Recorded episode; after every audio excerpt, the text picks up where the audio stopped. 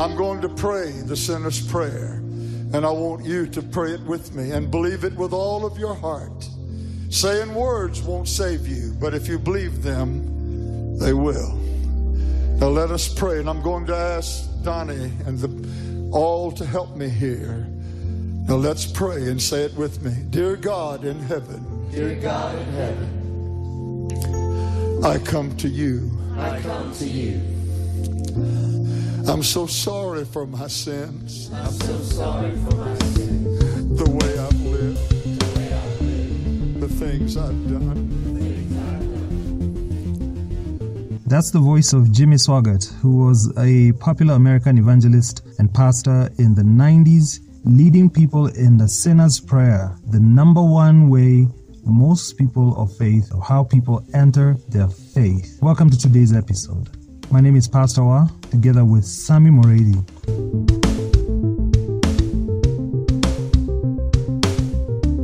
In today's episode, we'll be discussing Sami's story, Sami's conversion story. We'll be asking ourselves, is, the, is there power in how people come into the faith? We'll be asking ourselves, what does it mean when people pray the sinner's prayer? What's the effect of the sinner's prayer? Does it have power beyond the day you pray it? Does it change you? What's the effect of people coming into a life of faith? Well, let's dig right in. And here is Sami. I spoke with him on the phone from Washington, D.C., from where he is, and uh, he will tell us his story.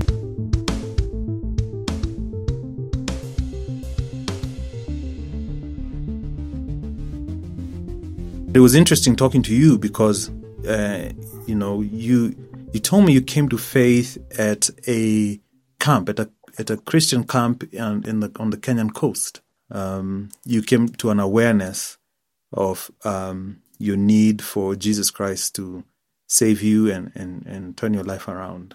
Uh, yeah. Um, so, you know, I think, uh, like most people, I would say, um, most people find their faith when they're teenagers. You know, that that's when you, I guess, you're asking a lot of the big questions, um, trying to find yourself. You know, independent from your parents. As a, you're not, you you realize you're not an extension of your parents anymore. You're you're your own person. So I think um, most people that are going to be exposed to faith are going to come to some level of faith um, during their high school years. And so I think for me it wasn't that different. Um, I was I was really um, acting out, you know, just really on a rebellious path, uh, being in boarding school, uh, co- constantly in loggerheads at loggerheads with my dad, you know, um, and so by the time I went to this camp in the in uh, at the coast of Kenya, I, I was so bad. Uh, that uh, I think uh, the, the purpose for sending me to camp was to try and redeem me somewhat. Right. Uh, now my sisters also came, uh, which was a great opportunity. We had never been to the coast, all three of us, so it was very exciting. But but I think I was ready for the picking because um, I I was constantly in conflict, uh, Right. constantly in conflict with authority, with my parents, constantly in conflict with myself, um, and so during camp, um, so, some accident almost happened where uh, almost uh, a major calamity almost happened with one person Hmm. um, during a swimming event um, at the ocean.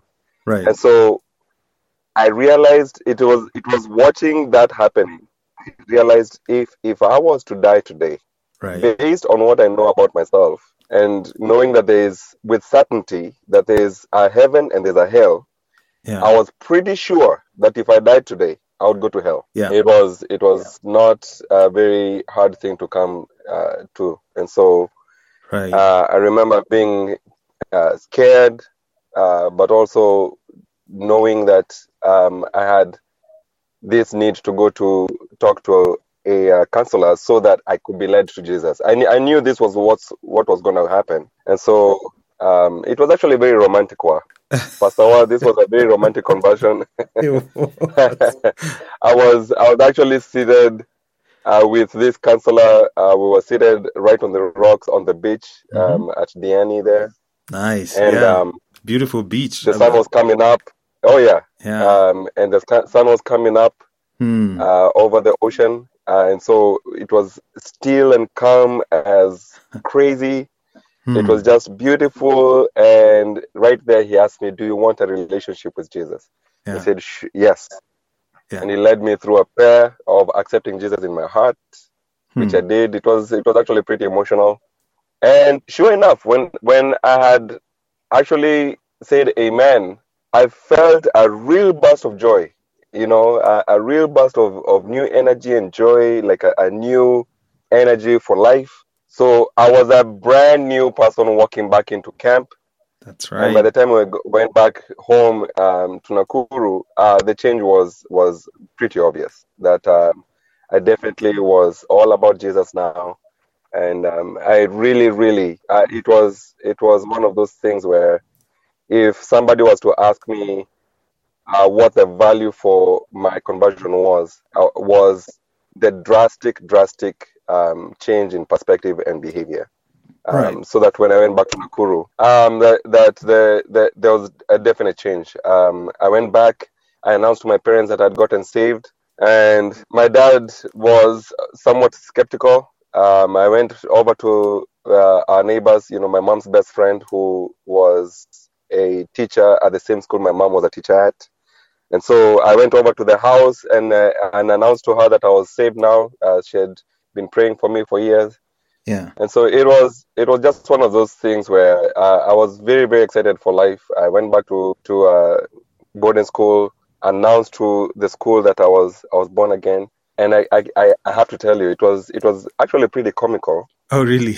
Everybody was very very skeptical, And, and extremely skeptical. They they told me uh, they gave me a day, and then uh, turned into a couple of days, into a week, and was was a that, month. was that because you were notoriously a bad kid, or you, or was it just because people didn't believe these sort of things, or they had seen you know sort of people come through and say they're saved, but now you know they no I, longer are. I, I, yeah, I, I I wouldn't say I was a bad kid, Pastor Wa. right? Hey, um. Well, you said you were pretty bad. yeah um I, i'm taking that back what i i think i was just uh, confused Well, you were a teenager. was not right. You were Yeah, you were sort of rebellious, of course, and you're trying to figure out your way in the world. That's that sort of comes right with exactly but to most adults i was a very bad kid right? and uh, to the teachers and to the headmaster at my school um so I, I was I was indeed one of those people that um, if knowing myself and if I was to project and, and kind of stand outside my body and uh, and, and look Hmm. and ask, do, would I have believed that that person changed um, just after going for holiday and coming back to school? I wouldn't have believed it. It would have been too drastic of a change. And so, but I, I held on. And the Hmm. last year of high school, um, I, I held on to to the Lord. Um, I held on to the teaching. Uh, it was so drastic a change that by the end of that year, uh, Mm. the headmaster at the school um, had us Form 4s all for assembly, excuse Mm. me. And he announced that um, he believes that people can change because he has seen one person change so drastically. and he called me up. He actually called me up front and said, if if uh, getting saved is something that um, anybody was considering, that I was a good example for why, um, you know, Yeah. but it was that drastic. The headmaster deemed it necessary to call me up front in front of all the other kids, Yeah. talk about how drastically uh, changed that was. In Goodness fact, me. they had been suspended uh, in, in high school. The Form Four class had been suspended at some point Hmm. uh, before the before the mock exam, and because I think we refused to eat, it was really bad food, and we were all chased away. Went home. When I came back with my my mom after the teacher meeting, the headmaster asked to see her and me personally in his office, and I- and I, I just knew, okay, this is it. My future is done. I'm, I'm all gone Right. and uh, we got to the office and uh, he pretty much told my, my mom this is the one case in all the years of, of being a teacher i have not seen anybody change as drastically as your son Oh so- wow. that was uh, in a nutshell how you know there are obviously there are many more layers of that story but that's how i came to, to faith. Um, and that became my modus operandi you know for the next couple of decades.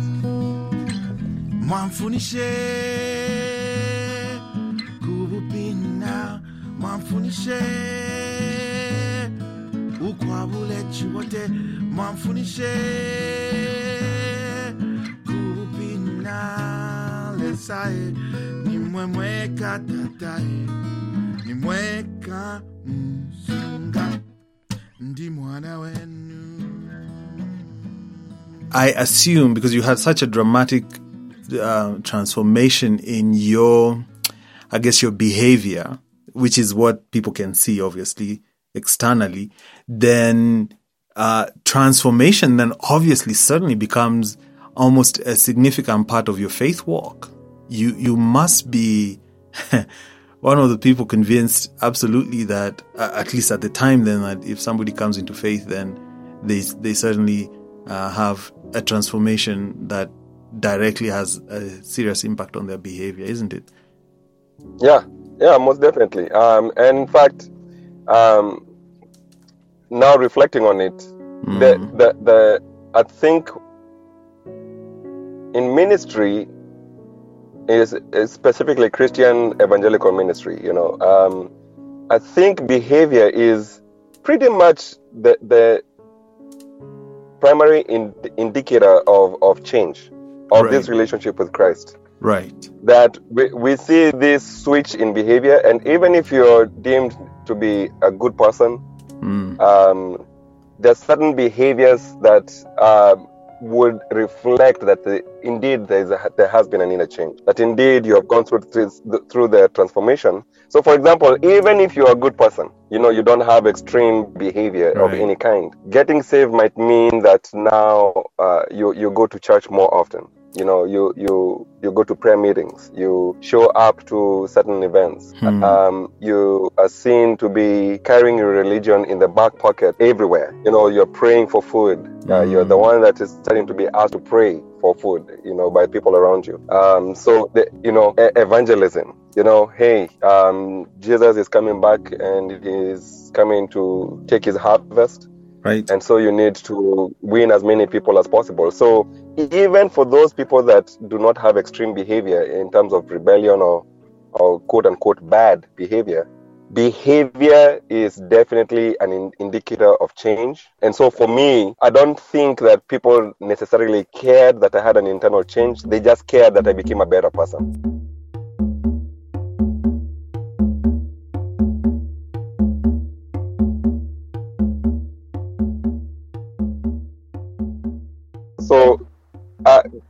mind actually delving a little bit into what the sinner's prayer is? So the the idea is is off of the book of Romans in the New Testament for for those who do not know what you know the concept comes from, especially in an evangelical Christian evangelical setting, is uh, I think is Romans chapter ten. Is uh, it says if you believe in your heart and you confess with your mouth that Jesus is Lord and, and God raised him from the dead, then you shall be saved. And so the the idea is to say if you believe, then you have to make confession for, you know, you believe in your heart and with your mouth you confess unto salvation. And if you do that, you're saved. That's that's pretty much the context. And so while people are being brought into the Christian faith, that seems to be the first door through which they to walk through is the sinner's prayer, which explains. I mean, there was a huge evangelical Pentecostal movement in Africa, really in the eighties uh, and in the nineties. You know, spearheaded by Bonnke and and some of the other. You know, Reinhard Bonnke was a German uh, evan- evangelist. Which there was a lot Yeah, of. still active today. He still is, yeah. He's, a, he's an old man. He's retired now. I think he's in Florida. But the the work he started still, you know, is still very prevalent. And you find a lot of that happening is praying a sinner's prayer, an acknowledgement of your sin and guilt, and a confession that you need a savior, and then an invitation to for Jesus to come into your heart. And I think that's taken from Revelation. I think three twenty. Jesus says, you know, behold, I stand uh, at the door and knock. And if you hear my voice, you'll open. I'll come in and dine with you. And that's a very, very common uh, sort of entry point into the Christian faith. With my mouth. With my mouth. I confess. I confess the Lord Jesus. the Lord Jesus In my heart. in my heart Right now. right now. I believe. I believe. I believe. That God raised Jesus. I'm pretty sure a lot of people, you know, the, the whole thing about how people come to faith, especially in uh, in high school Mm-hmm. or during those years in high school, maybe maybe university, you know, it, the concept of right and wrong. Most people grow up with a very clear concept of right and wrong and how that's that has consequences. Do you think that it's because is it is it the introduction of of destiny or what is it that happens in high school that makes it so important to personalize this faith you know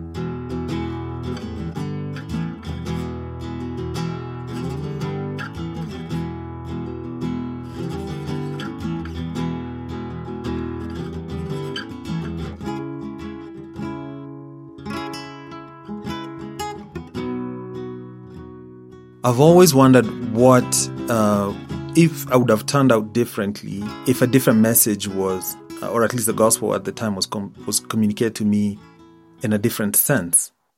You know uh, that I I just wasn't driven to it by fear of judgment or doom. If I which now is John 3:16 the message is preached off of John 3:16 that for, for God so loved the world that he gave his only begotten son